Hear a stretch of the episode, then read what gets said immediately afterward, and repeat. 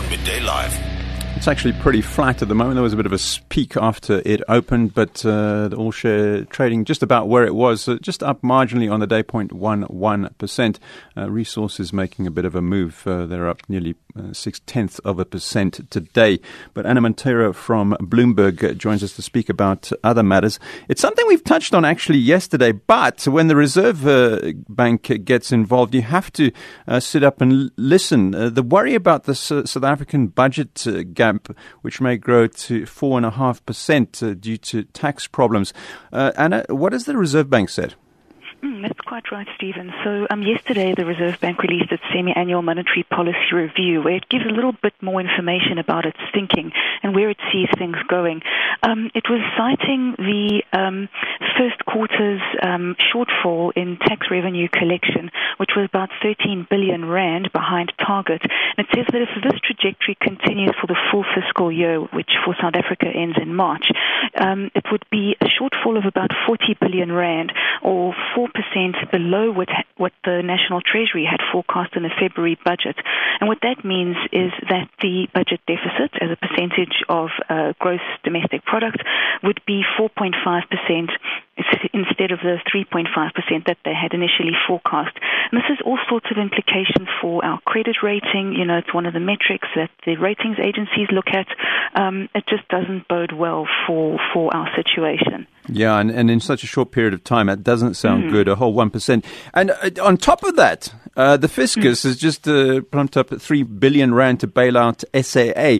Potentially, there's more, uh, more drains on the fiscus as well. But in terms of SAA itself, uh, it still has a number of, uh, you know, debt commitments to private entities as well.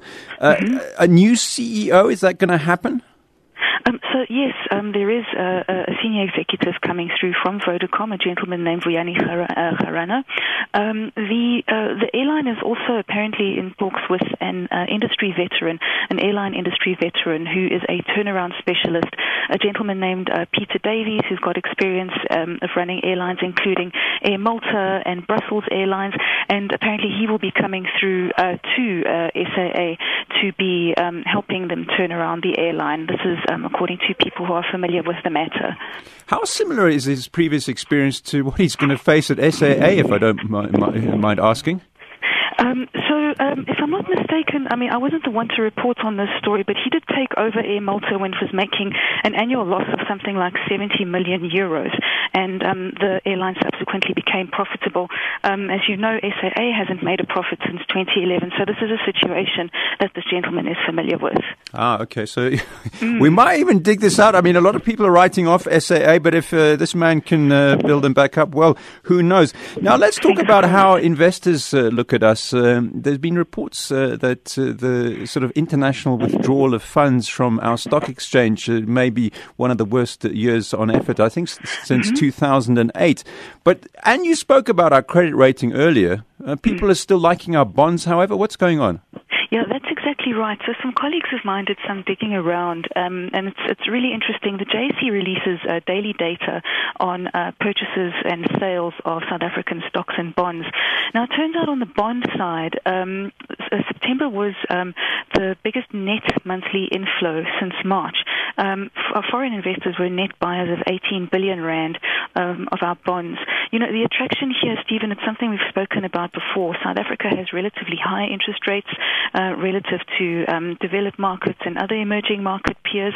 Um, and, you know, it's a case of investors kind of, you know, for, um, choosing not to uh, look at our political turmoil, the risk of the widening budget deficits, as we just spoke about, and the weaker rand, and of course the prospects of um, junk status for our local debt.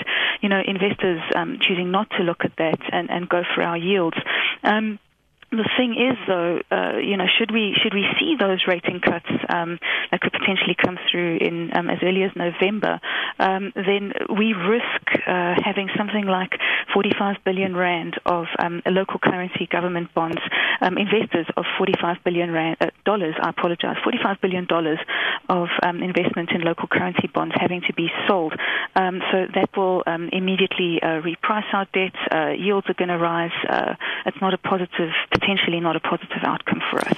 Ana Monteiro, thank you very much. I think, although potentially is uh, not very good uh, news, uh, as always, very informative stuff from Ana Monteiro out at Bloomberg. Ten minutes to one.